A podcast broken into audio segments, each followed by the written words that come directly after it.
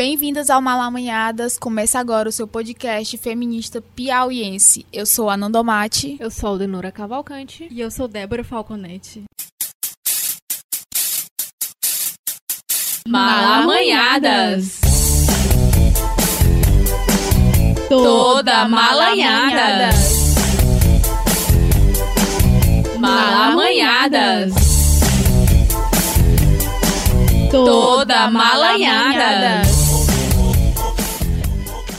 Então, meninas, começando esse episódio de hoje, eu queria primeiro, primeiramente, antes da gente falar um pouco sobre o feedback do primeiro episódio, do, do episódio especial Resistência, eu queria saber de vocês como vocês estão, se vocês têm algo pra contar, alguma coisa. Assim, eu tô em final de período, eu tô. assim, só a carcaça mesmo, então, assim, basicamente é isso. Mas fora isso, eu tô bem, tô tranquila. Tô bem também, não tenho muita coisa que dizer. No episódio anterior eu esqueci de mandar os agradecimentos pro Mix Darlington, que ajuda, que trabalha comigo e me ajudou a fazer o site, né, gente? Eu não sabia de muita coisa. Então, Mix Darlington, muito obrigada. É, eu queria comentar um pouco do evento, do nosso evento de lançamento. Eu acho que foi, foi um momento muito bonito. Tá todo mundo ali, muita gente que a gente não conhecia e que foi lá, amigos próximos também. E, enfim, foi uma coisa muito legal. Eu me senti mais confiante de estar tá começando o projeto. E o, o, continuou dando, dando, as pessoas continuaram dando feedback do, dos episódios que a gente já tinha lançado e tudo. No mesmo dia a gente lançou Resistência, né? Que foi o nosso episódio especial. E as pessoas deram feedback. E, enfim, foi legal. Foi muito legal o evento. O que, é que vocês acharam? Foi muito bom ver a carinha do pessoal, assim, ver eles falando também, sentindo a vontade, as meninas sentindo a vontade para trocar ideia, assim.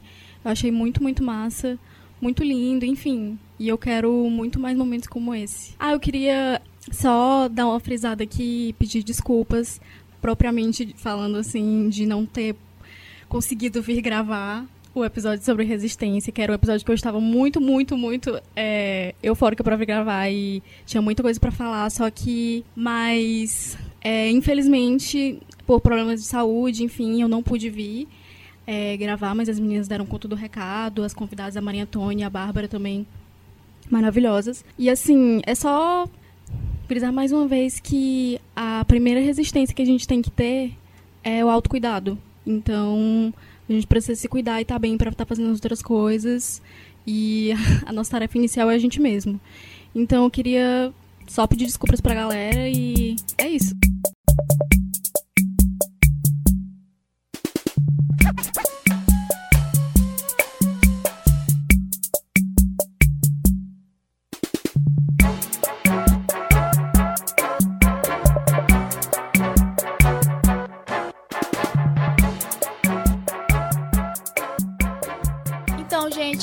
Segundo episódio, teremos o prazer da companhia de Ana Beatriz Gomes. Ela é estudante de psicologia pela Universidade Estadual do Piauí, integrante da Frente B e da Liga LGBT da UESP, conselheira estadual LGBT e escreve para o arroba bissexuaisbr. Seja bem-vinda, Ana. Uh!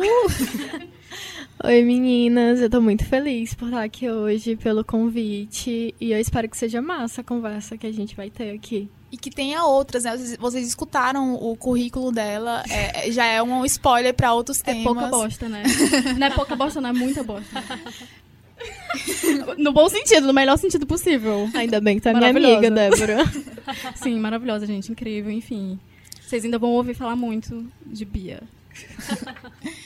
Então, assim, a gente vai começar falando, né, do nosso tema aí, do que vocês acabaram de ler, que é a feminilidade.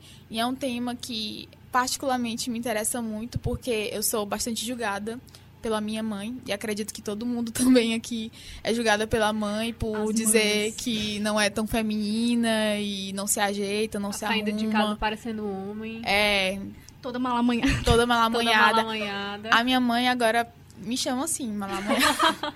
saiu do, saiu do labrocheira e agora é uma malamanhada. Mas enfim, mas vamos lá, né? Vamos começar sobre a questão do conceito, né? Nada mais justo a gente começar falando sobre esse conceito de feminilidade. Eu, eu tava lá no meu quarto pesquisando e peguei o dicionário Scottini, que é um dicionário escolar. É claro que tem outros, tem o Aurélio, Aurélio. Ruth Rocha, mas enfim. Patrocinadores, gente. de dicionários escolares. O dicionário dizia justamente isso, né? Que feminilidade é uma atitude feminina, comportamento feminino e estado particular da mulher.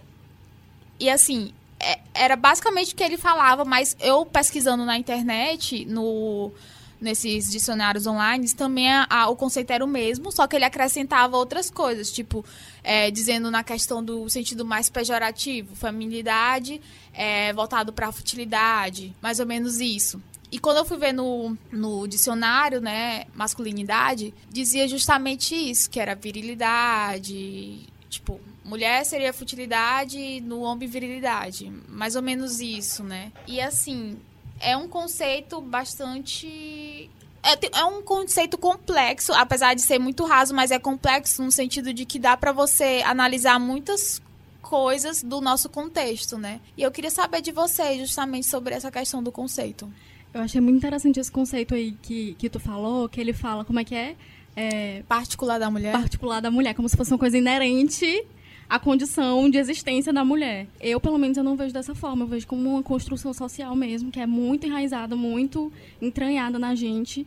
E, e aí eu estava lendo umas coisas, fazendo umas pesquisas também, e eu encontrei vários textos, assim, debatendo exatamente essas várias nuances que tu falou. É, tinha texto de, de umas visões que se propõem feministas e que são mais assim naturalistas, espiritualistas, uma coisa assim, que fala sobre essências de energias masculinas e essências de energias femininas, é, que acho que é uma coisa para se discutir também, que, enfim, que papéis se, se pressupõem no meio disso aí, né? E aí, inclusive nesse texto a, a mulher falava assim que a, a revolução não tinha que ser feminista, mas ela tinha que ser feminina quer dizer, dessa energia do feminino, que seria uma energia de, de compreensão, de afeto, que é uma coisa inerente às mulheres apenas. Não sei, uma questão aí. E aí eu achei muito interessante esse negócio da, da revolução feminina e eu queria saber o que, que a Bia acha sobre isso. Eu acho que antes de eu falar sobre a questão dessa revolução feminina, é bacana voltar para o conceito que a Ananda. Ananda, desculpa, que a Ananda falou, né, sobre essa questão da dualidade do se o homem, se ao homem cabe esse comportamento da virilidade, à mulher cabe esse comportamento da fragilidade. Então, a mulher é sempre colocada naquele campo de algo de algo que não é almejado, de que é ruim, de que não é bom se comportar daquela forma. E uma das primeiras teóricas, né, a falar sobre essas questões de feminilidade e masculinidade foi a Simone de, Be de Belvoir, de Belvoir. Eu nunca sei de Beauvoir. Eu falo Beauvoir, não sei se é. Enfim, gente, foi a Simone. e a Simone, ela vai trabalhar justamente com essa questão do, do segundo sexo, né? O que é o segundo sexo? É aquilo que vem depois que está atrás do primeiro sexo. E esse primeiro sexo é aquele sexo que construiu toda aquela discursividade do que é uma sexualidade, do que é uma construção do corpo, do que é uma construção do que é o ser homem, daquilo que é almejado como correto e aquela construção daquilo que não se coloca na caixinha das coisas corretas, das coisas direitas. E aí ela vai chamar essa caixinha das coisas que não são corretas e não são direitas, né, da caixinha do segundo sexo, que seriam as mulheres. Então, cabe às mulheres, né? E aí ela vai criticar, né, toda essa toda essa construção dentro dessa caixinha que é feita a nós mulheres, principalmente nós mulheres brancas, porque quando entra na caixinha das mulheres negras é uma vivência totalmente diferente mas ela vai questionar justamente esse fato de que a esse segundo sexo cabe tudo aquilo que ao primeiro sexo não cabe. Então, quando a gente quando esse primeiro sexo ele enxerga uma pessoa que é diferente dele, que é diferente de todos aqueles conceitos, de todas aquelas estruturas, de todos aqueles comportamentos que ele atribui a si, ele vai chamar aquela pessoa de o outro. Então o outro, ele é tudo aquilo que eu não sou. Então esse outro, ele é tudo que é de ruim. E aí não entra só a questão das mulheres, entra a questão das pessoas negras, entra a questão das pessoas deficientes, entra a questão das pessoas asiáticas, entra a questão de tudo aquilo que não se enquadra no homem branco, europeu, de classe média alta. Eu, eu não diria nem de classe média alta, porque a classe média já é uma, uma coisa meio confusa também, que só tem no Brasil, essa confusão. Mas é, é a essa mulher, né, que cabe todas essas questões relativas à maternidade, relativas à fragilidade, relativas ao ser bonita, ao ser delicada, ao ser passiva, ao ser calada, silenciada. Enfim, eu acho que quando a, quando vem mulheres, né, que dizem, assim como a Simone, quando vem mulheres que dizem que a nós mulheres não cabe essa caixinha que é colocada pra gente, aí a gente já tem uma bagunça nessas caixinhas. E a partir do momento que a gente provoca uma bagunça nessas caixinhas, a gente já tem o início de uma revolução. Então, é uma revolução que eu não diria feminina, mas é uma revolução produzida por mulheres, porque a categoria do feminino é algo que não foi construído por nós mulheres, é algo que foi construído pelos homens. Então, a gente se adequar algo que foi construído pelos homens socialmente é dizer mais uma vez que eles estão certos, que eles são os donos da razão e que a eles cabe esse sentimento de posse sobre a gente, sobre os nossos corpos e principalmente sobre a nossa mente, que eu acho que é um dos piores tipos de colonização que tem essa colonização da mente da gente achar a todo momento que a gente está errada, da gente achar a todo momento que tudo aquilo que a gente fala não tem sentido. E aí o podcast das meninas aí de vocês vem nesse sentido de dizer que, caramba, a gente tem muito o que dizer e a gente precisa estar tá aqui falando sobre o que nós somos e o que a gente quer. Então, a revolução ela pode ser feminina? Pode, porque existem mulheres que se enquadram nessa feminilidade e que se enquadram de uma forma crítica, de saber como é que essa feminilidade foi construída. Mas é uma revolução que é feita pelas mulheres e para as mulheres. Pelo esse negócio que, que a Bia estava falando, né? Que eu concordo com tudo, basicamente. É, mas principalmente essa parte que ela falou da colonização das mentes, né? Tipo assim, que é uma coisa que é muito violenta também e que não é, não é de uma forma clara, é de uma forma subjetiva. É tipo assim, você tá, sei lá, com com sentada pilada e tem uma sançãozinha ali, você vai ser chamada de nojenta por algum momento na rua e tal. E aí dentro de casa mesmo, eu também sofro a mesma situação da Ananda, tipo a minha mãe, dizendo que eu estou muito malamanhada e etc, que estou muito desarrumada. E uma coisa assim, uma neurose com, com aparência e com se portar socialmente, de não beber muito, de não falar palavrão, de não ter posturas agressivas, porque aparentemente isso só é coisa de homem, né? Então, e esses papéis são muito fortes e eu e vai até é, até mais sutil, né, no sentido de que da forma como você se porta de sentar até de Sim. você estar tá, é, ocupando um, um, local que você deve ficar sempre acuada. Você nunca, eu, eu acho, eu, eu, penso muito a questão da feminilidade do lado completamente oposto à, à forma como você é de natural, por, no sentido de que é, quando eu vou ser feminina, com uma questão da femini, feminilidade, para eu ser aquela pessoa feminina, eu preciso estar tá obedecendo alguns padrões e seguindo algumas coisas que é, nunca vai estar tá muito próximo da, do que eu posso ser como pessoa, na verdade.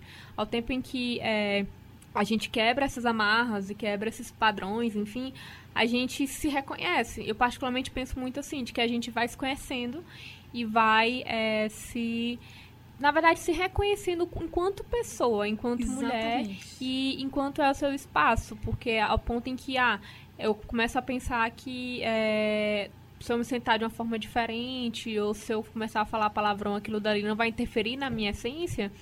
Então, eu meio que, que, que quebro esses padrões. enfim, eu acho muito, eu penso muito assim também. É muito uma coisa, quando tu tava falando, eu tava só aqui também concordando, é que de se perceber humana entendeu? De se, de se permitir ser humana Sim. também, porque é uma posição desumana que colocam, essas estruturas colocam, né? A, a gente é uma Barbie. E isso, é uma Barbie, é uma dona de casa, é uma, não sei, uma mãe. E a gente se limita a essas, a essas caixas, né? Essas caixas que colocam que a gente. Reforça a questão do sexo frágil. Sim, exatamente. E é muito de uma coisa do direito é, que o homem tem, historicamente, não o homem, enfim, o o coleguinha que está no meio da rua, mas o homem, enquanto instituição né, patriarcal, é, ao longo do tempo, de, de ser violento, de ter posse e, e direito sobre a vida das mulheres. É mais uma coisa que é tirada da gente. Exatamente. É, e disso que a Débora estava falando, né? Dessa questão do homem ter posse, do homem ser violento, é, dessa essência né, masculina. É muito também de uma construção do que é ser um homem. E não basta só a gente, enquanto mulheres, é, ficar nessa discussão somente. Com... É, é, muito importante a gente discutir, nós mulheres, enfim, ouvirmos as nossas vozes e construirmos um novo discurso a partir disso e ressignificar.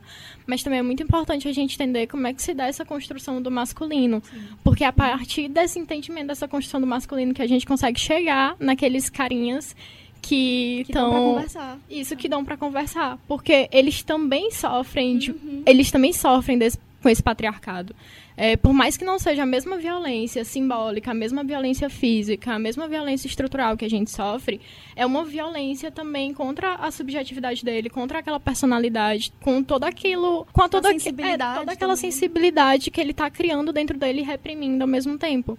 E é essa masculinidade que a gente chama o nome de masculinidade tóxica. Tóxica por quê? Porque ela vai te consumindo. E ela te consome de uma forma que chega um momento em que você não consegue ser mais do que você era toda aquela tua construção que vai sendo feita na infância, porque a infância é, é na infância que a gente vai sendo moldada, é na infância que a gente vai construindo todos os nossos conceitos, é na infância que a gente vai se entendendo e abrindo possibilidades para se entender. E aí é muito importante a gente conversar sobre gênero na infância, conversar com crianças, enfim, sobre gênero e sexualidade.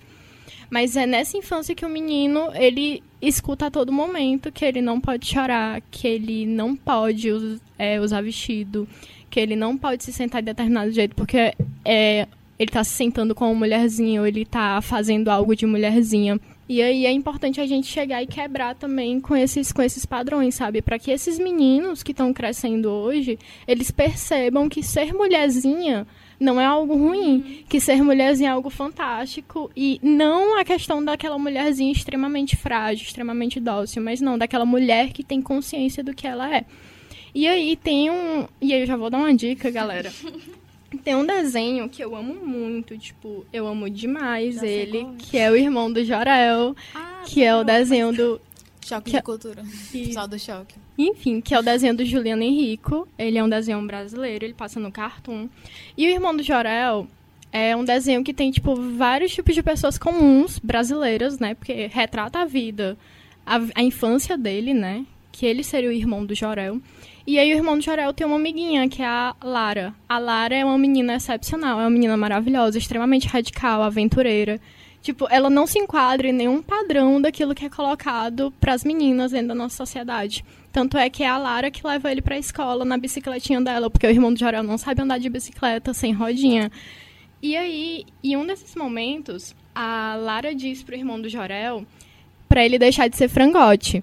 E aí o irmão do Jorel fala: Você quer dizer que eu sou mulherzinha por acaso? E a Lara dá um vrá nele, né? Ela diz que, claro que não, irmão do Jorel. Você chamar alguém de mulherzinha, você chama alguém de mulherzinha quando a pessoa é incrível. Então, tipo, é, é um desenho que é feito para crianças e que já traz essa, essa categoria, né? Já coloca essa, essa questão da mulherzinha como algo extremamente excepcional, porque você tem uma menina que não se encaixa naqueles padrões de feminilidade que está dizendo que ser mulherzinha é algo extremamente massa. Então, meninas, não tem problema vocês serem mulherzinhas, contanto que vocês saibam o que é essa construção do ser mulherzinha, sabe? Tenham consciência do que vocês são e se construam, sabe? É, enfim, se, se construam criticamente a partir dessas coisas e e conversem com as pessoas sobre isso. E assistam Irmão do Jorel, porque Irmão do Jorel é muito massa, gente. O, o Irmão do Jorel, inclusive, se eu não me engano, já tá no Netflix ou vai entrar no Netflix. Gente, então, tá na Netflix. Tá na Netflix. Quem, quem puder assistir. A dica é, vai estar tá aqui embaixo, gente, no, no texto. E é uma coisa que, só para concluir o que a, que a Bia falou, é, e isso é tão importante que, por exemplo, eu tenho um vizinho que tem um, uma, um, uma criança de. Do, acho que tem uns 3, 4 anos, né? Que entrou no colégio esse ano. E ele é um menino. E é muito forte a questão do. do ele, eu lembro. É, são vários e vários casos dele estar tá com o primo dele e estão é, jogando videogame no celular, né? Joguinho no celular, aí a priminha chega da idade dele. Aí ele empurra ela e diz, olha, isso aqui não é coisa de menina, é só coisa de menino. E ele tem o quê? 3, 4 anos de idade. Isso é só uma das coisas que eu tô lembrando. Eu, eu vejo isso, como ele vai muito lá em casa e tudo, eu vejo muito que, que isso acontece com ele, com, com ele especificamente, que a pessoa, que, que a criança mais próxima que eu tenho. É só para concluir o que tu falou da questão da necessidade de se discutir a questão de gênero na, na, com criança, sabe? Isso é muito forte. É, eu tenho um priminho também que ele tem seis anos, então ele, tipo, tá, ele tá naquela fase de, ah, coisa de menina é isso, coisa de menina é isso. Rosa não é de menino, azul é de menino, enfim. E a mãe dele e o pai dele estão nesse processo de tentar explicar para ele o que são essas coisas de menino e o que são essas coisas de menina. E dizer para ele que coisas de menino e coisas de menina não existem. Então, tipo, é uma família totalmente diferente das famílias que a gente tem aqui no Brasil, né? Principalmente no Nordeste. Mas é, uma vez, né, e aí é um relato da minha tia, né, ela disse que deu um, um lapisinho, né, rosa, para ele levar para a escola. Comprou vários lapisinhos e um desses lápis era rosa. Ou era um lápis, era um cantil, enfim, não sei se era uma coisa de beber água, era alguma coisa que ele levou para a escola que era rosa. Quando ele chegou na escola com esse negocinho rosa, todos os meninos da sala começaram a rir dele, começaram a dizer: ah, fulaninho é menininho, fulaninho é não sei o que, fulaninho é isso, isso. E para uma criança de 6, 5 anos, ouvir essas coisas é extremamente cruel, sabe? Se pra gente já é algo extremamente ruim, avalie para uma criança de 5, 6 anos. Então, ali, a partir daquele momento, ela já criou uma aversão total rosa e começou a, a dividir totalmente o que é o rosa e o que é o azul e como é que isso se encaixa nos padrões para a feminilidade, nos padrões da masculinidade.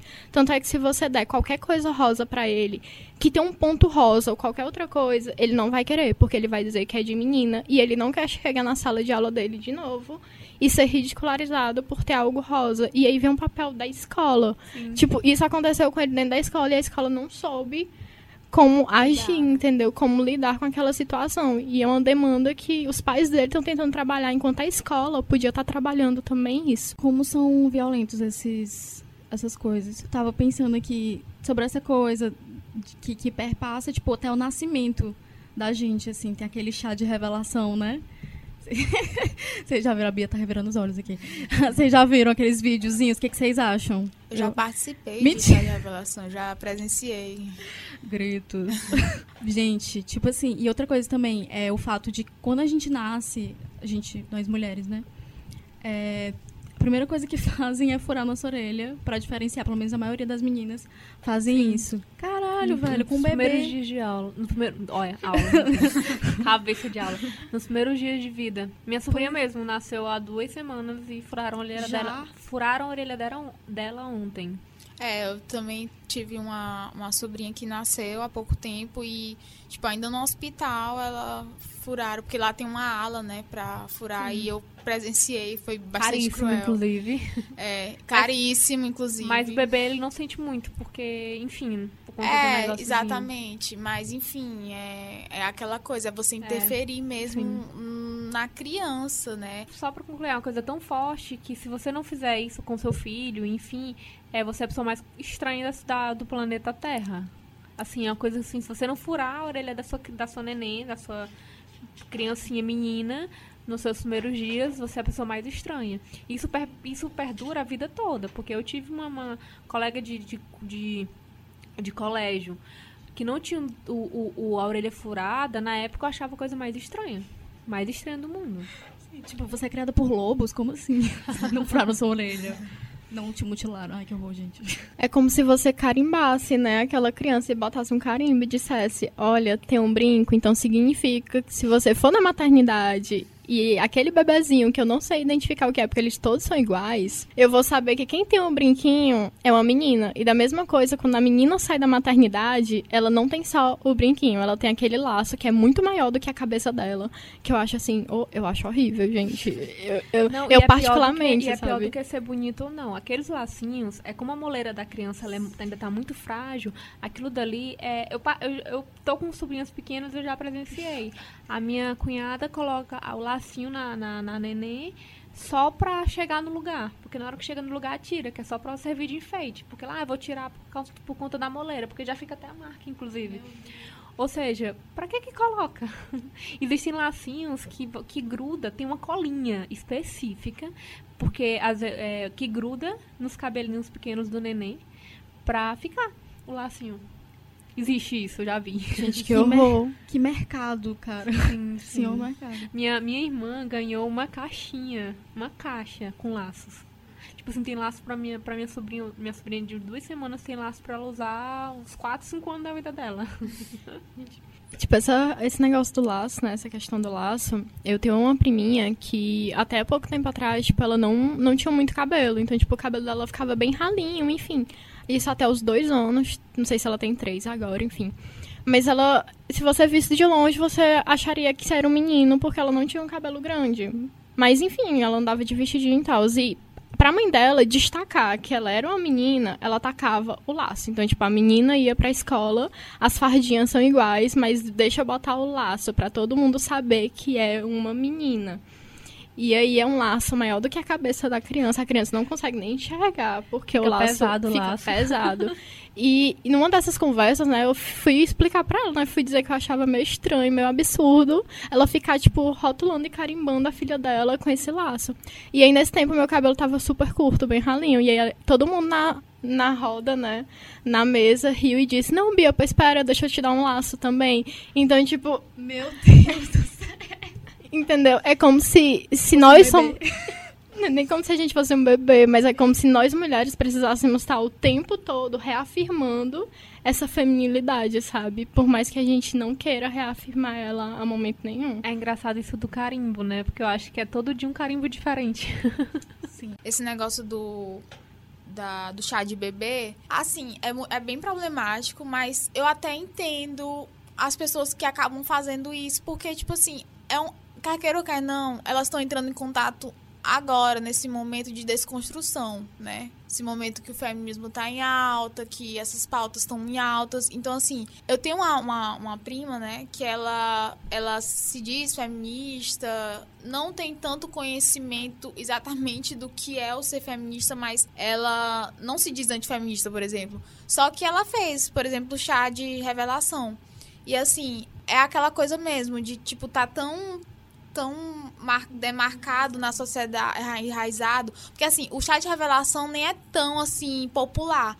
Mas muita gente faz e acha que isso é ok, que não tem problema, que é só uma besteirinha, que, enfim, não tem essa consciência da, da de, de, do gênero, sabe? De estudar, de, de, de saber que não é bem assim e acabam fazendo isso. E, tipo assim, não é querendo também julgar, né? Porque, é como eu falei, tem pessoas que realmente não têm esse conhecimento e acham que tá fazendo uma coisa só mesmo por estar tá seguindo uma coisa que já tá estabelecida, que é esse chá de revelação, que já tá praticamente tão popularizado como o chá de bebê que tem normalmente, que as pessoas fazem. A Bia tava falando dessa questão do. dessa questão de que ela tava num grupo e o cabelo dela era curto e todo mundo tirou onda e tal. E aí a gente entra um pouco também nessa questão dos é, instrumentos, né? Esses instrumentos que vai aprisionando a mulher dentro dessa feminilidade. Porque a feminilidade está muito atrelada a uma mulher heterossexual, a uma mulher heterossexual e branca também, né? Tipo, uma mulher que seria no, na, no padrão perfeito. E assim, se você tá fora desse padrão, você já não é uma pessoa feminina. E eu fico me perguntando como é pra ti, que tem um cabelo curto e como é que é? Porque tu se libertou, vamos dizer, desse aprisionar, esse, dessa forma de se aprisionar. Porque necessariamente tu não precisa ter o cabelo grande para ser mulher. Tu gosta dele curto, não sei. Tu teve a tua, o teu, a tua vontade de cortar, enfim. Mas como é pra ti em relação a isso? É, o meu cabelo é curto. Na verdade, eu sou desse jeito porque eu não tenho paciência para cuidar de mim. Então, eu queria ter tempo e paciência para cuidar de mim. Mas, enfim, isso é muito também de como minha mãe me criou, de como meu pai me criou. Então, tipo, eles me criaram pra eu não ser aquela meninazinha muito perfeita. Mas, enfim, aí já é da questão de como a sua família te cria. Mas mesmo assim, eles também exigem que a partir do momento em que eu já sou uma mulher, que eu me adeque, que eu me adeque né, àquilo que se pede a uma mulher, porque eu não sou mais uma menina. E aí, como menina, a gente pode fazer tantas coisas, né? Mas como mulher, não. A gente tá agora em outro nível, em outro status. Eu cortei meu cabelo, tá com quatro anos, ou mais de quatro anos. E eu cortei porque eu não tinha paciência para deixar ele crescer. Até porque tem todo aquele lance de eu não ter o cabelo, né, liso. E meu cabelo é muito volumoso. Então, tipo, já tem outra construção também sobre o meu cabelo, né? Mas eu me enxergo muito melhor com o cabelo curto do que com o cabelo grande. Quando eu deixo meu cabelo crescer e ele já tá enorme, eu não consigo olhar, pro, eu olho pro espelho e eu não enxergo a Ana Beatriz ali, eu enxergo qualquer outra, qualquer idealização do que podia ser a Ana Beatriz, mas a, a Ana Beatriz que eu sou, tipo, toda a minha personalidade, toda a minha singularidade, eu não enxergo com esse cabelo grande, eu enxergo com cabelo curto. Essa questão de ter o cabelo curto, ela também interfere, né, no que seria essa adequação à feminilidade e no que seria esse outro, né, esse masculino. Tanto é que muitas vezes, tipo, é, eu não sei se vocês já viram um meme, acho que eu vou falar do meme. É um meme que é assim. É, às vezes a princesinha do rolê, às vezes a sapatão dos corre. Então, eu, Ana Beatriz, eu sempre tô assim, às vezes a princesinha do rolê. A Débora me conhece, às vezes eu tô a princesinha do rolê, às vezes eu tô a sapatão dos corres. Mas não é aquela princesinha idealizada. Eu só tô, tipo, com um vestidinho super fofa e, e sendo bonitinha ali no meu canto. Mas eu gosto muito de fazer essa mistura das coisas, sabe? Eu tenho um jeito assim um pouco andrógeno. Não sei se é porque eu adorava assistir várias coisas. E eu me envolvia muito com meus primos e com minhas primas. Então eu fui criando toda uma perspectiva de ser mulher totalmente diferente do que a perspectiva que a maioria das meninas tem. Tanto é que eu não me importo com muitas coisas. E aí é um privilégio que eu tive de não ficar me importando com determinadas coisas. Tipo, eu não depilo minhas pernas, não porque eu gosto das minhas pernas cabeludas. É só porque eu não tenho paciência e eu adoro ficar enrolando meus pelos. Eu, gente, é sério, se vocês deixarem as, os pelos das pernas de vocês crescerem e fiquem enrolando os pelos, que é muito bacana. O meu não cresce o suficiente. Eu sou ralinha, velho também não. Minha mãe também, tipo, acho que é de família, não tem pelo na Pelada. Assim. Pois tipo é, isso. a minha axila também, tipo, eu não, não é que eu não depile porque eu não gosto de depilar, é só porque eu não tenho paciência e eu não tenho paciência para muita coisa, gente. É, muitas vezes eu já fui confundida com um cara por eu estar vestindo roupas masculinas, roupas entre aspas aí, masculinas, porque as roupas são para qualquer pessoa. E às vezes eu já fui confundida com uma travesti por eu estar usando vestido. Então, tipo, Nossa, como assim? Como assim? E, eu não sei, tipo, a senhorinha que me confundiu com uma travesti, ela puxou o meu rosto. Ela realmente puxou e perguntou se eu era um homem ou uma mulher. Hum. E aí ela, eu expliquei pra ela, não, eu sou mulher. E como era uma senhorinha, tipo, muito velhinha, eu não fui grossa, eu fui super paciente, enfim, expliquei pra ela. Mas ela falou, né, que era a questão do rosto. O meu, como meu cabelo tava crescendo, ainda tava aquele cabelo assim um pouco bagunçado e tal. Uhum. E o meu rosto tava um pouco fino, com um aspecto assim um pouco, entre aspas, masculino. Aí dava um aspecto meio andrógeno, né, pra aquilo. E às vezes que eu fui confundida com homem, e é mais comum eu ser confundida com homem quando eu tô vestindo roupas masculinas, né? É simplesmente por causa do fato do cabelo e por eu misturar várias roupas e tal, de calça, tênis masculinos e blusas. E sempre vem aqueles olhares estranhos, principalmente dos outros homens, né? Eu já fui cuspida por eu estar vestida com roupa masculina. Nossa. Então, tipo, tem são todas aquelas coisas que, a partir do momento em que você sai daquilo que as pessoas esperam que você seja, você vai ser atacada de alguma forma. E aí, tentar se proteger é algo extremamente complicado. E aí vem aquela questão do autocuidado que a Débora estava falando. Às vezes eu me depilo, às vezes eu ajeito meu cabelo, às vezes eu faço determinadas coisas, tipo, me maqueio, enfim, justamente por, por essa questão desse tentar me criar uma barreira, alguma coisa que faça com que essas pessoas não me olhem torto ou não ajam estranho comigo.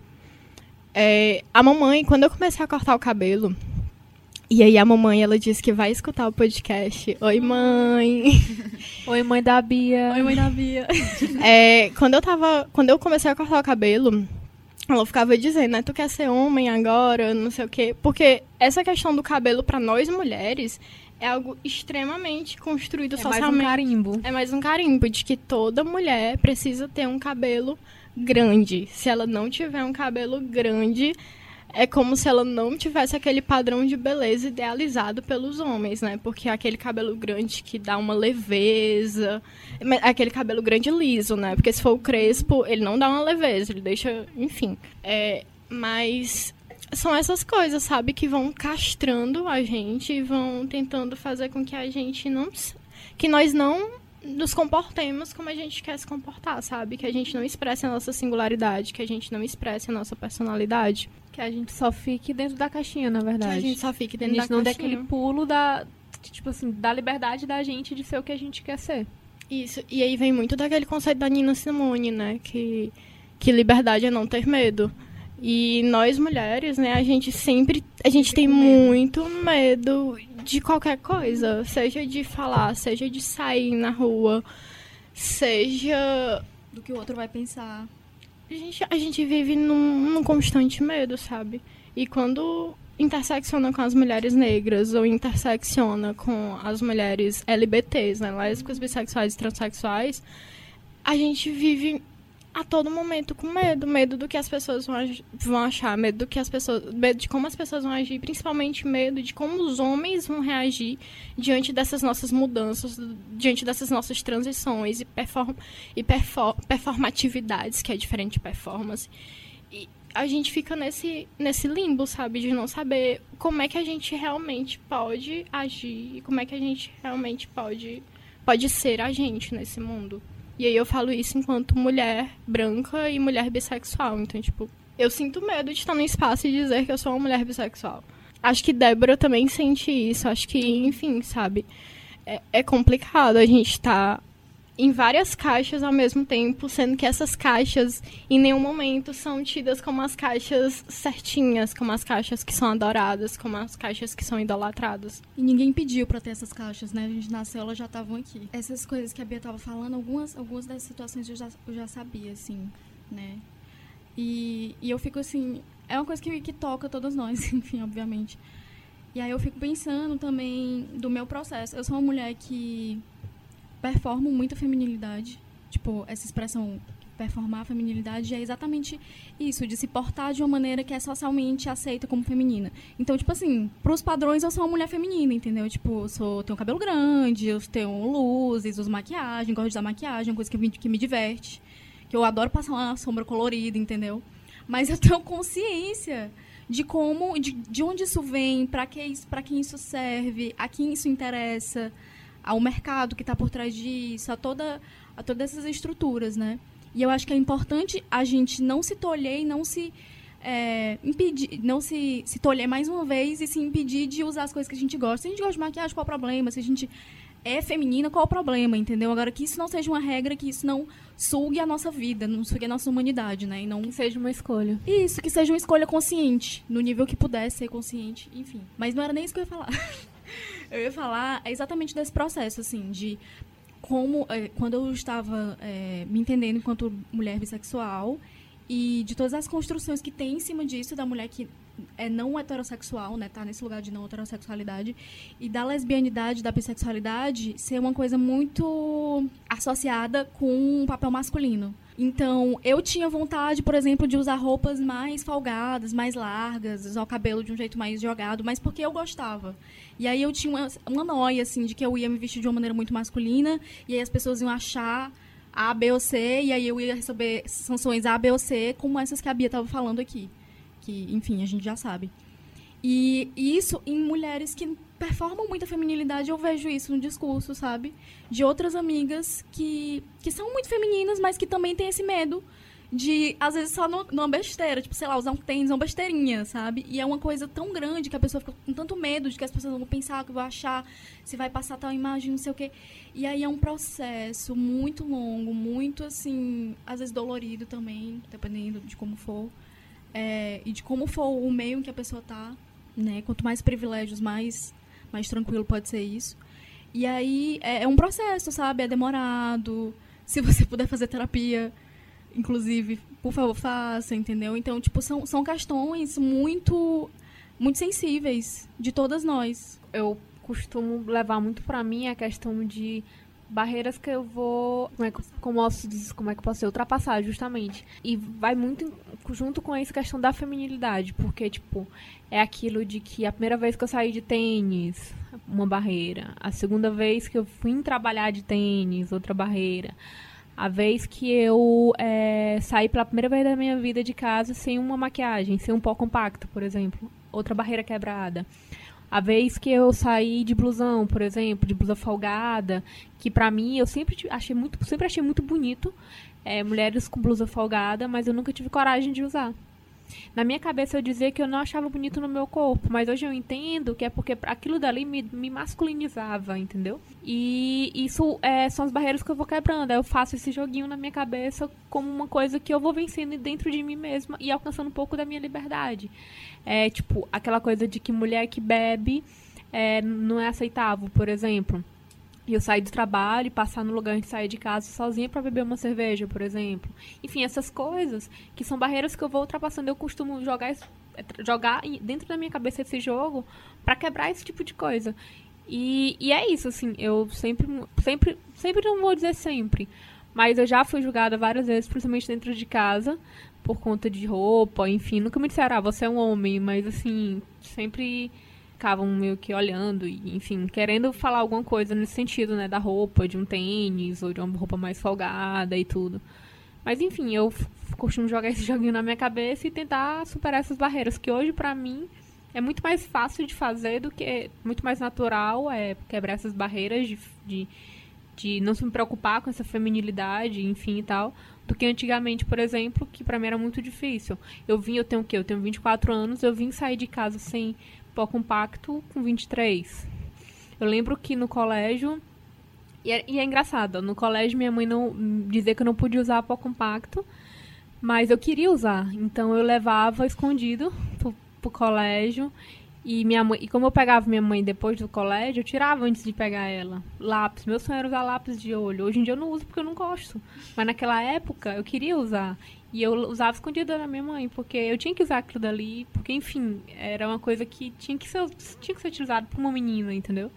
E hoje em dia eu, pra mim tudo faz, eu não gosto e ponto para ser considerada bonita também no colégio e tal. Era a época isso. que as meninas usavam maquiagens e as pessoas acabavam Sim. indo nessa onda, né? Bom, eu assim, vou começar a me expor agora. eu diferente da da na, da Ana Beatriz, da Bia e das meninas também, é, não, mas a Bia. Porque assim, ela falou no sentido de que ela não é, se importa tanto, né? cortar o cabelo, depilação e tal. Já eu me importo, tipo, eu, eu, isso pra mim ainda me aprisiona muito. É, principalmente a relação à, à depilação. Eu sou muito peluda. Eu tenho muito pelo. Mas eu sempre tô. eu sempre tô me depilando. E é uma coisa que é muito ruim, porque é dolorido. Eu faço depilação na linha, é dolorido. E Depilação na linha, meninas, tudo bom? é, Blog de hoje, é vamos linha, saber. É uma linha. uma linha mesmo que você vai. É, tipo, é arrancando. arrancando. É. é. não é como da, não é como a cera que é de uma vez. É tipo. Enfim. Fio por fio. Eu já, eu já dor passei por, dor. já passei por tantas, tantas é, é, tipos de depilação que, enfim. Mas é, é a que eu me depilei na linha, enfim. E assim, é, eu, eu tenho ainda essa, essa coisa com relação à, à depilação. Apesar de que, tipo, esse ano particularmente, eu me depilei menos porque, porque foi muito muito encontro à minha autoestima. Tipo, eu, eu, eu tava. Esse ano eu me senti uma pessoa muito feia. E eu, ah, como eu tô já feia mesmo, eu não vou me depilar. E eu lembro muito bem de estar em casa, tranquilamente, na minha casa, vestida como uma mendiga. E aí o meu pai falando, ah, vai se depilar, não sei o quê. O meu pai. Eu olho assim pra ele, meu irmão. o corpo é, tipo assim, né? Enfim, eu acho tudo assim, audacioso da parte dele, porque eu até entendo a minha mãe falar, porque minha mãe tá sempre me criticando com relação a, a, a roupa, a, tudo. Mas foi, chegou um ponto do meu pai. E aí vem muito aquela coisa do homem tá silenciando o tempo todo a mulher de estar tá colocando essas questões na cabeça. Porque, assim, uma coisa é eu ficar sem depilação em casa. Outra coisa é eu sair. Eu não, eu, eu não, não, saio, entendeu? Eu, eu, agora, na perna eu já saí. Muitas vezes saí de casa com a perna com pelos e tal. Mas o braço, para mim, já é bem complicado. E, assim, essa questão da familiaridade também, para mim, eu sou uma pessoa que, apesar de eu ter é, cabelo liso, é, tem uma pele que é a pele morena e tal, que é, é bem romantizada. Eu não tenho. É, esteticamente, eu não sou muito feminina. Tipo, eu não me maqueio, eu não sei maquiar, nunca me maquiei. Eu, eu, eu, nesse ano eu comecei a, a, a, me maquiar porque por causa do meu trabalho em certo dia da semana e por conta disso eu ficava uau nossa eu tô maquiada mas eu nunca me eu nunca me maquei eu nunca me maqueio e por isso eu chego no trabalho e tá todo, todas as mulheres estão maquiadas, estão bem vestidas. E eu sempre tô bem labrocheira mesmo. Malamanhada. Bem malamanhada. Tipo, eu vou com cami... eu vou com camisão pro trabalho, não tô nem aí, sabe? E ao mesmo tempo eu sofro muito com isso, porque é como eu falei, eu tô sempre sendo julgada por conta disso, dessa minha aparência, porque era pra eu ser uma pessoa mais feminina, por eu ser heterossexual, e eu não sigo isso. Tipo, eu não me maqueio, eu não sei me maquiar, eu nem tenho maquiagem. E eu sou julgada por isso por amigas héteros que são que trans que, que performam muita feminilidade e se eu questiono isso eu sou chamada de louca. E é a mesma coisa com minha mãe. Tipo minha mãe me chama muito de louca. Ultimamente é louca é, é que eu quero ser homem que não sei o quê. Sendo que eu sou de certa forma dentro do padrão. Eu e tipo assim ela ela acha que tipo por eu não ter essa feminilidade é porque eu quero virar homem. Tipo, é muito louco o quanto as pessoas é, têm esse julgamento, assim, de, de, de sempre estar tá, é, associando a mulher. Se a mulher não tem o mínimo de feminilidade, é porque ela quer ser um homem. Tem muito essa questão de você não ser feminina, mas você quer, quer ser homem. Tipo. Eu não quero ser homem, só quero ter os direitos que eles têm. é, tipo isso. Tipo isso, né? E, ah, outra coisa também que eu, que eu sou chamada muito, assim, chamada não, na verdade, mas já aconteceu vários casos. Tu falou aí da questão de ser confundida com homem ou com travesti. Assim, sem, sem me conhecer, as pessoas já falaram, ah, ela é lésbica. Porque eu sempre fui desarrumada e tal. E por aí associando também muito a questão da sexualidade. Se você não tem a certa feminilidade, você é lésbica.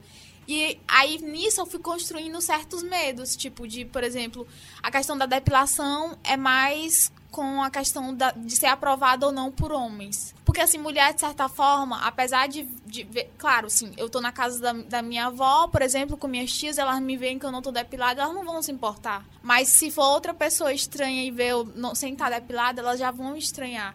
Então é mais assim, a questão do pelo, eu fico meio que com medo por conta das pessoas que eu não conheço. Mas as outras questões de relação à roupa, a, a, a não estar tá mais não tá tão feminina, as próprias pessoas que me conhecem, que me vêem no dia a dia, eu tenho medo porque podem achar que eu, sei lá, sou lésbica. E, tipo, não era pra eu ter medo disso. E, e, e teve um tempo e se for também. Pois tipo é. assim, que, que, medo, né? Pois é. E antes, eu sinto que eu às vezes passo por um retrocesso. Porque antes eu não me importava, não tava nem aí, achava engraçado isso. E hoje em dia, por conta disso, é, de estar tá sempre sendo julgada pela aparência, por não ter essa feminilidade, eu fico meio receosa, porque já tem um julgamento da minha mãe, por exemplo, que fica o tempo todo dizendo que eu sou isso, que eu sou isso, porque eu não faço isso. E é bem complicado. E eu fico imaginando isso porque, assim, essas minhas amigas que são, que são héteros e são mais femininas, elas me julgam de louca por eu estar tá questionando isso e o quanto é que já tá dentro da cabeça delas de que é normal elas quererem estar tá se maquiando o tempo todo, de sair de casa, de salto, de vestido, de roupa tal, de assim, é, é, é um absurdo. Mas para ela é natural. Se eu chegar para ela e se ela chegar escutando isso, talvez elas podem pensar que a gente é tudo um bando de doida. Se elas escutarem desde então, o começo, né? e não estão erradas de fato. E, e foda-se, a gente é doida mesmo. mesmo. Mas assim, é muito complicado mesmo chegar para uma pessoa dessa, para uma mulher que já tá tão assim com esse medo instalado uhum. e tentar desconstruir isso e mostrar, olha, você não precisa ser feminina, você não precisa é nem ser feminina, mas você não precisa necessariamente ter todas esses uhum. essas qualidades, vamos dizer assim, né, de, de ser feminina. Seguir todas essas essas checks, né? Todas as das li, da lista. É, maquiagem, é, é, prancha, prancha, luzes, etc.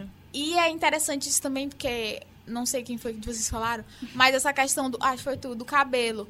Porque, assim, essa, essa questão da feminilidade sempre vai ser relacionado à mulher branca. Porque tem que ter o cabelo liso, né? Se a mulher, a mulher negra, ela é cabelo muito... Cabelo solto de prancha. É, a mulher negra, ela, se ela tem um cabelo cacheado, ela já vai ser julgada. E, assim, a mulher negra sempre é vista como uma mulher forte, mais forte também. Sim. Tem muito isso. Então, assim, Verdade. assim, essa feminilidade, além de ser também tóxica, ela também é racista, né? É, é como se as mulheres negras fosse negado aos negros em geral, na verdade, né? Fosse negado o direito de ser vulnerável, de ser frágil. E aí tem as questões cruéis que as mulheres negras, elas são as que mais morrem nos partos, porque levam menos anestesia, têm menos cuidados, porque tem essa, essa, essa construção de que as mulheres negras são mais fortes. Que elas vão aguentar. Que, exatamente. Tem que as é uma... ancas largas. Isso. E, cara... Sim. A gente viajou total aqui. é. Vocês entraram na pauta de maternidade e feminilidade. E aí, é, no começo desse ano, eu tava lendo um livro, né? Que é o Alegrias na Maternidade, que é de uma escritora negra. Eu não lembro se ela é nigeriana. Enfim, eu não tô lembrada qual é a nacionalidade dela. A gente vai botar aqui embaixo, tá, meninas? Ela vai ter que lembrar. É, o nome dela é Emecheta. Acho que é Emecheta, não sei se é assim se pronuncia. Mas é, ela simplesmente no livro, embora o livro fale sobre alegrias da maternidade, ela vai dizer que a maternidade não é algo extremamente bom, que as mulheres elas sofrem nesse processo de tentar ser mãe, conseguir ser mãe e ter esse acompanhamento do homem durante todo esse processo. E ela vai criticar justamente essa questão dessa naturalização da maternidade. Por que, que uma mulher só pode ser lida enquanto mulher a partir do momento em que ela consegue ter filhos, ou então a partir do momento em que ela quer ter filhos. E aí, essa mulher que quer ter filhos, essa mulher que, que almeja essa maternidade, ela necessariamente as pessoas acham que precisa ser aquela mulher que está dentro dos perfis da feminilidade, que precisa ser aquela mulher heterossexual, que precisa ser aquela mulher acolhedora, que precisa ser aquela mulher paciente, aquela mulher que tem um instinto, aí entre aspas, né? Esse instinto primitivo, esse instinto natural, esse instinto biológico para a maternidade. E aí, uma vez eu estava conversando enfim, na sala de aula e acabou que o papo rolou pra questão de maternidade. E eu sempre fui louca pra ser mãe. Gente, eu quero ter várias crianças, vários filhos, quero parir. Se eu pudesse parir 30 filhos, eu pariria 30 filhos. Mas a questão é que a Ana Beatriz, ela não performa a feminilidade que uma mãe precisaria ter.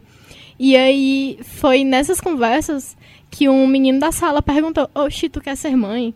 Como se eu a partir do isso já. como se eu a partir do momento em que me coloco enquanto feminista, que me coloco enquanto uma mulher que foge totalmente dos padrões, não totalmente dos padrões, né? Porque enfim, eu me encaixo em vários padrões, mas que foge, que subverte alguns desses padrões.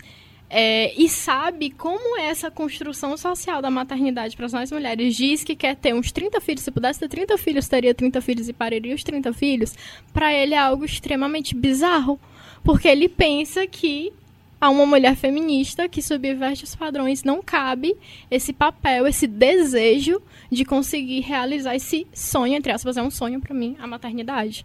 Então a gente precisa também discutir como é que se dá essa construção da maternidade pra gente, sabe?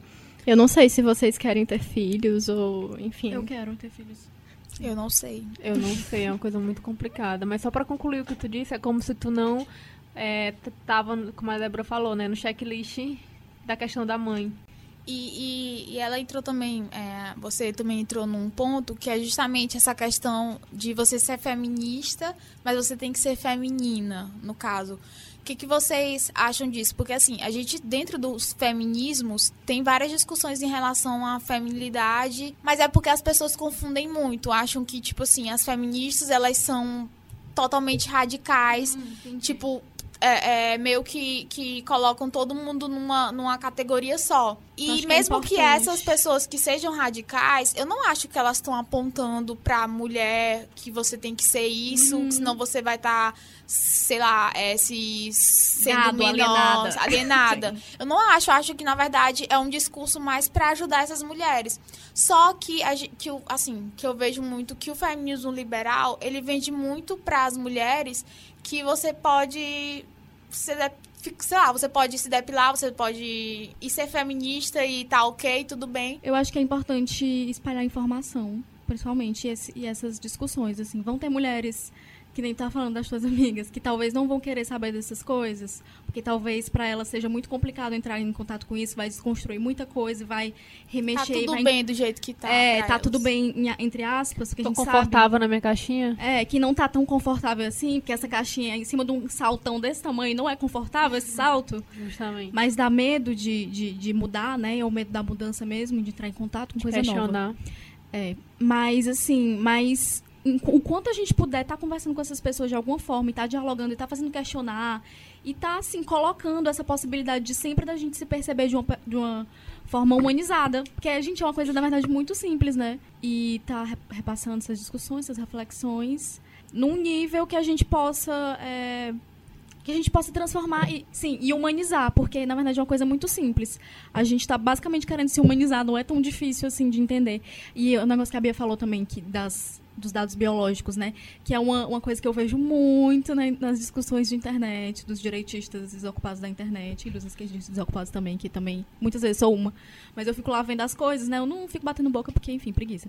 Mas eu vejo as coisas e os caras, assim, normalmente os direitistas eles que são conservadores, né, no caso, eles usam muito dado biológico para atestar ideia de feminilidade, quer dizer, uma coisa evolutiva, uma coisa natural, e eu fico assim com muita preguiça porque essa galera precisa ler sociologia, precisa ler antropologia, precisa estudar outras coisas, sabe, conceber outras maneiras de, de, de ver o ser humano, que o ser humano é muito mais complexo do que cromossomos. Então, assim, é, mas assim, voltando, nem era isso que eu ia falar mais uma vez. Eu fico devagando, gente, desculpa. A gente, é importante que a, nós, e nossos, nossos pais, nossas mães, nossas primas, nossas irmãs, nossas amigas, é, a gente esteja sempre se inteirando desses debates em algum nível, sabe? Tipo, talvez a minha irmã não vá, é, entre aspas, se libertar ao ponto de usar a roupa que ela sempre quis usar, que pode ser uma roupa folgadona, mas talvez ela passe a não, não precisar mais de usar salto, por exemplo. Ela percebe que ela não precisa usar salto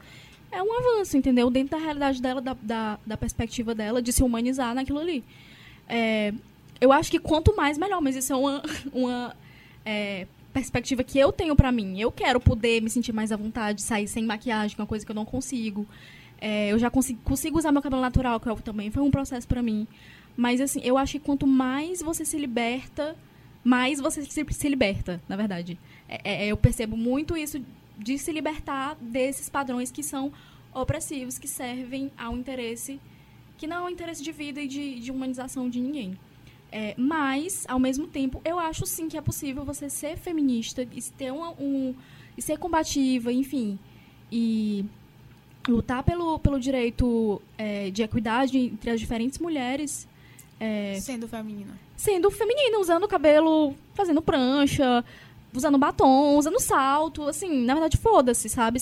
De, é, a partir do momento que você respeita é, esses debates e tá consciente deles, né, dentro da tua, da tua vida, assim, do, do teu movimento, cara, assim, escolhas, choices, entendeu? Escolhas pessoais, na verdade. Se você se sente bonita usando o cabelo assim, andando desse jeito e tá feliz assim, é uma coisa que tu te identifica e se sente bem de verdade, quem vai ser eu, entendeu? Pra chegar aí. É, a questão da escolha consciente, né? De você ter Isso. aquela consciência daquilo ali, né? Sim, sim. É, eu acho que muitas das meninas que tiveram contato com a palavra feminismo, mas não com os comportamentos dito feministas e das feministas, mas com a palavra feminismo, veio a partir das redes sociais, da internet. E muitas das coisas que a gente vê nas redes sociais é o feminismo liberal que é o que a gente chama de feminismo branco, é aquele feminismo que não está se importando com o coletivo, mas que se importa somente com as tuas conquistas individuais. Então, um, é um feminismo mais egocêntrico, é voltado para você.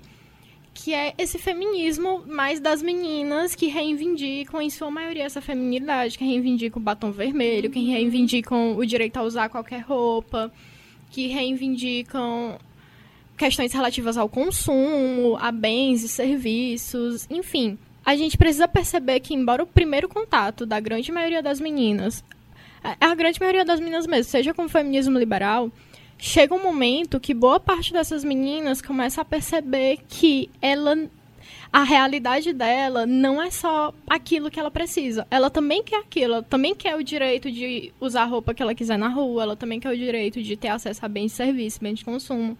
Mas esses bens e serviços, esses bens de consumo que ela quer ter acesso, são totalmente diferentes daquelas meninas brancas é, que têm uma renda alta e que se encaixam em todos os papéis. E aí elas começam a perceber dentro de casa que a realidade dela é totalmente diferente daquele feminismo que está sendo buscado, que está sendo almejado. E aí muitas, muitos choques de realidade que eu tive, eu tive principalmente com a minha mãe. Porque você, quando você está descobrindo feminismo, você se acha, meu Deus, eu sou feministona, eu sei de tudo.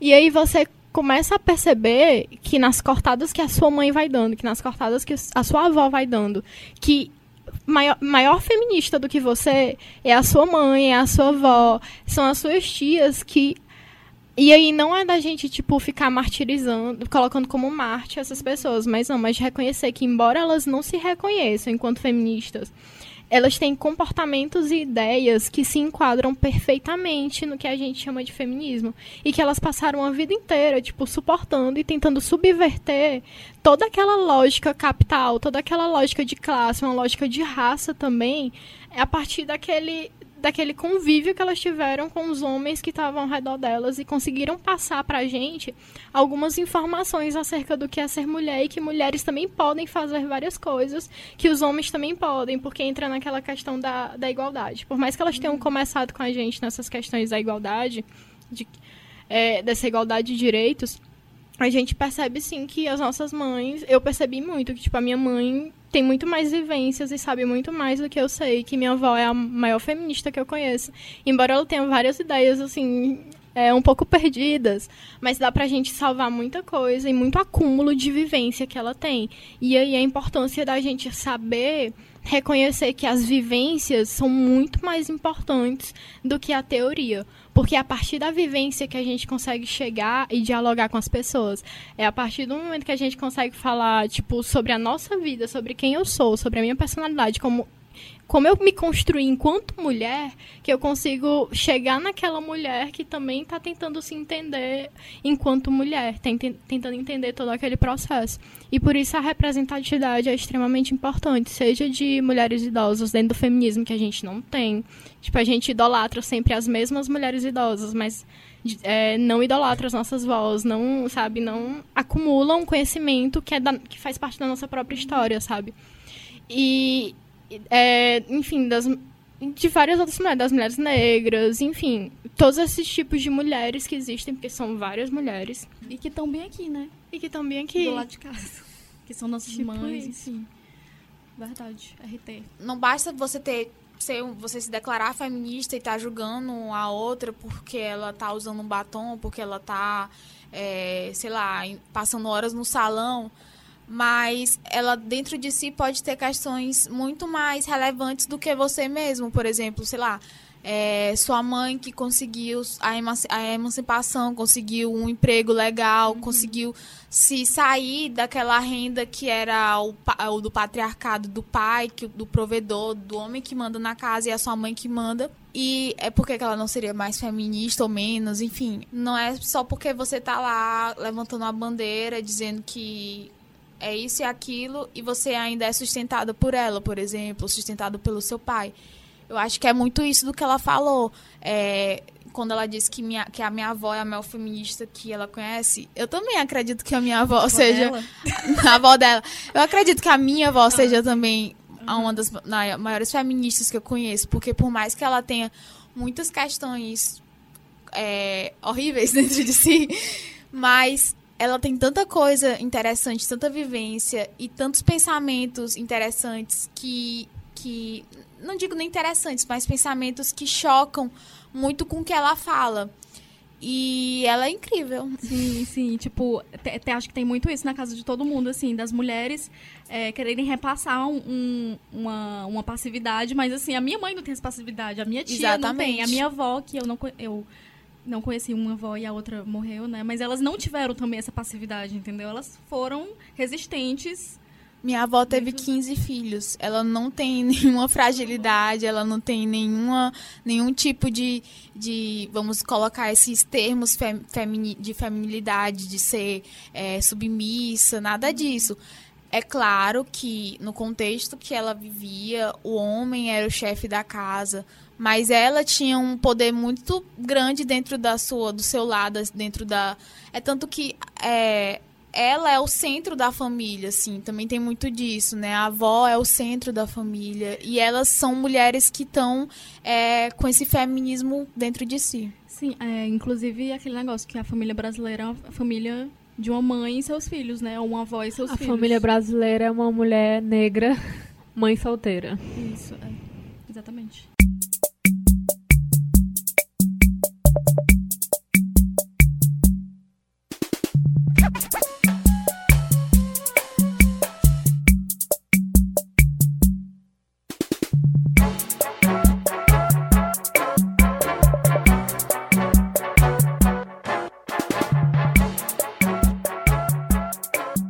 Agora eu queria saber de vocês as dicas, sei lá, feministas, feminilidade, que uhum. tenham a ver com o tema de hoje. O que, que vocês trazem para o nosso episódio? Hoje eu tenho só uma dica pequena, simples.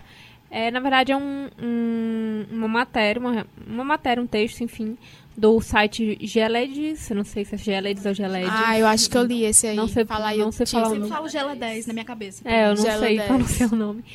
Que é porque, porque, devemos... porque resistir à feminilidade deveria fazer parte de nossas lutas. Enfim, eu acho que caso muito com o tema, vai estar aí embaixo, gente. Cliquem. Essa é a minha dica de hoje. É, o texto, é... tem outros textos, mas assim, esse que eu acho que é mais, mais de boas, assim, que é sobre o feminino e construção de gênero, da Emily Franco, Emily com dois L's e um Y, que está no Medium, que é um textozinho bem, bem simplesinho, bem curto, e é muito massa, enfim.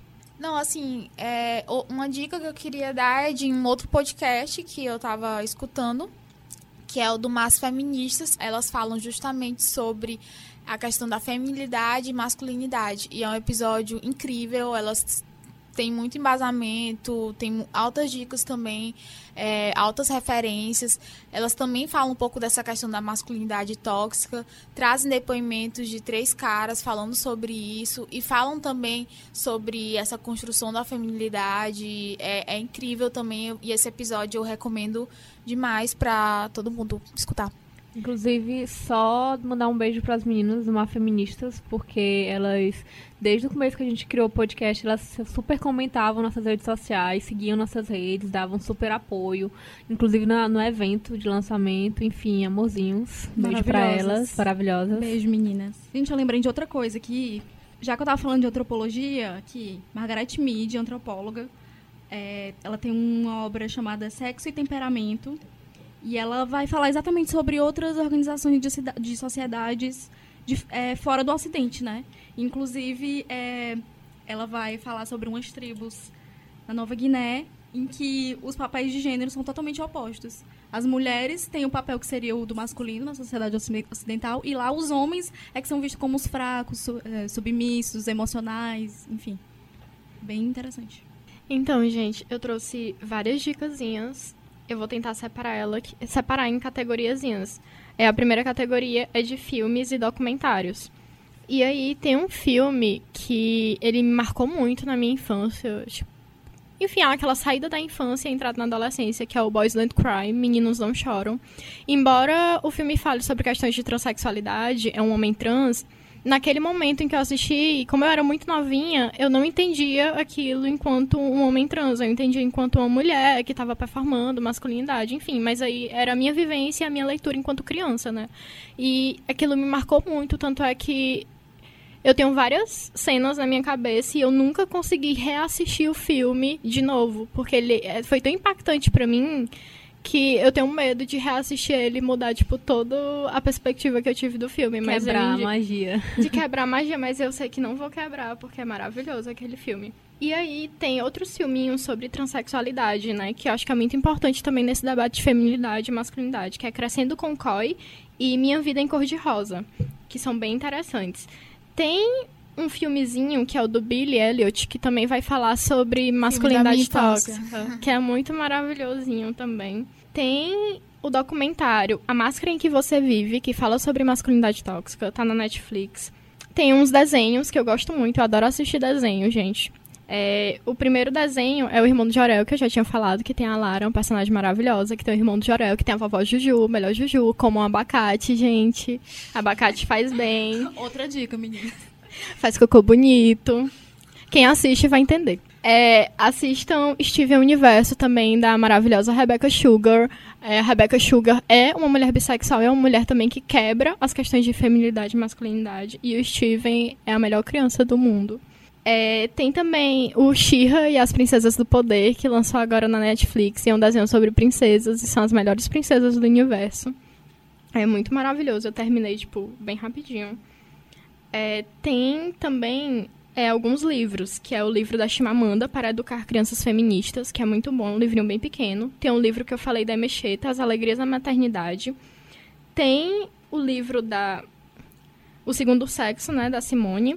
tem um livro muito chato, é, muito chato, mas que é muito bom que vocês leiam para vocês perceberem como é que os homens enxergam essa feminilidade da mulher branca aí, né? É um livro A Arte de Lidar com as Mulheres, do Schopenhauer. E é um livro antigo, mas é um livro muito atual. Tem o livro, né, Problemas de Gênero, da Butler. Tem alguns livros sobre bissexualidade, que é o livro da Marjorie Gardner, que é o Vice-Versa que ele também, que ela também vai falar sobre essas questões de androginia, de masculinidade, feminilidade e como é que isso se encaixa dentro da bissexualidade. E tem um livro de uma escritora brasileira que é literatura, que é Todos Nós Adorávamos Cowboys. Uma personagem é extremamente masculina e outra personagem é extremamente feminina. E é esse romance entre as duas que é bem interessante e é muito bom. Enfim, e as duas são bissexuais. Então, beijo, gente. É isso. Gente, a dica, eu fiquei impressionada porque foi de desenho a Judith Butler. Eu falei tipo... que ela era incrível, gente. Nossa. Versátil. Arrasou, arrasou, gente. É isso. Tchau. Tchau, beijo, gente. Beijo. Boa noite. Obrigada, Bia. Obrigada. Tchau, gente. Obrigada, Tchau. meninas. Tchau, meninas e meninos e meninas. Como um abacate. Como um abacate. Acho que a, a lição e a aveia. E, e a aveia, por favor. Tchau. Beijos. Eu não acho abacate legal. Como abacate, bem. Como abacate. Faz cocô bonito. Aí, ó, Ananda.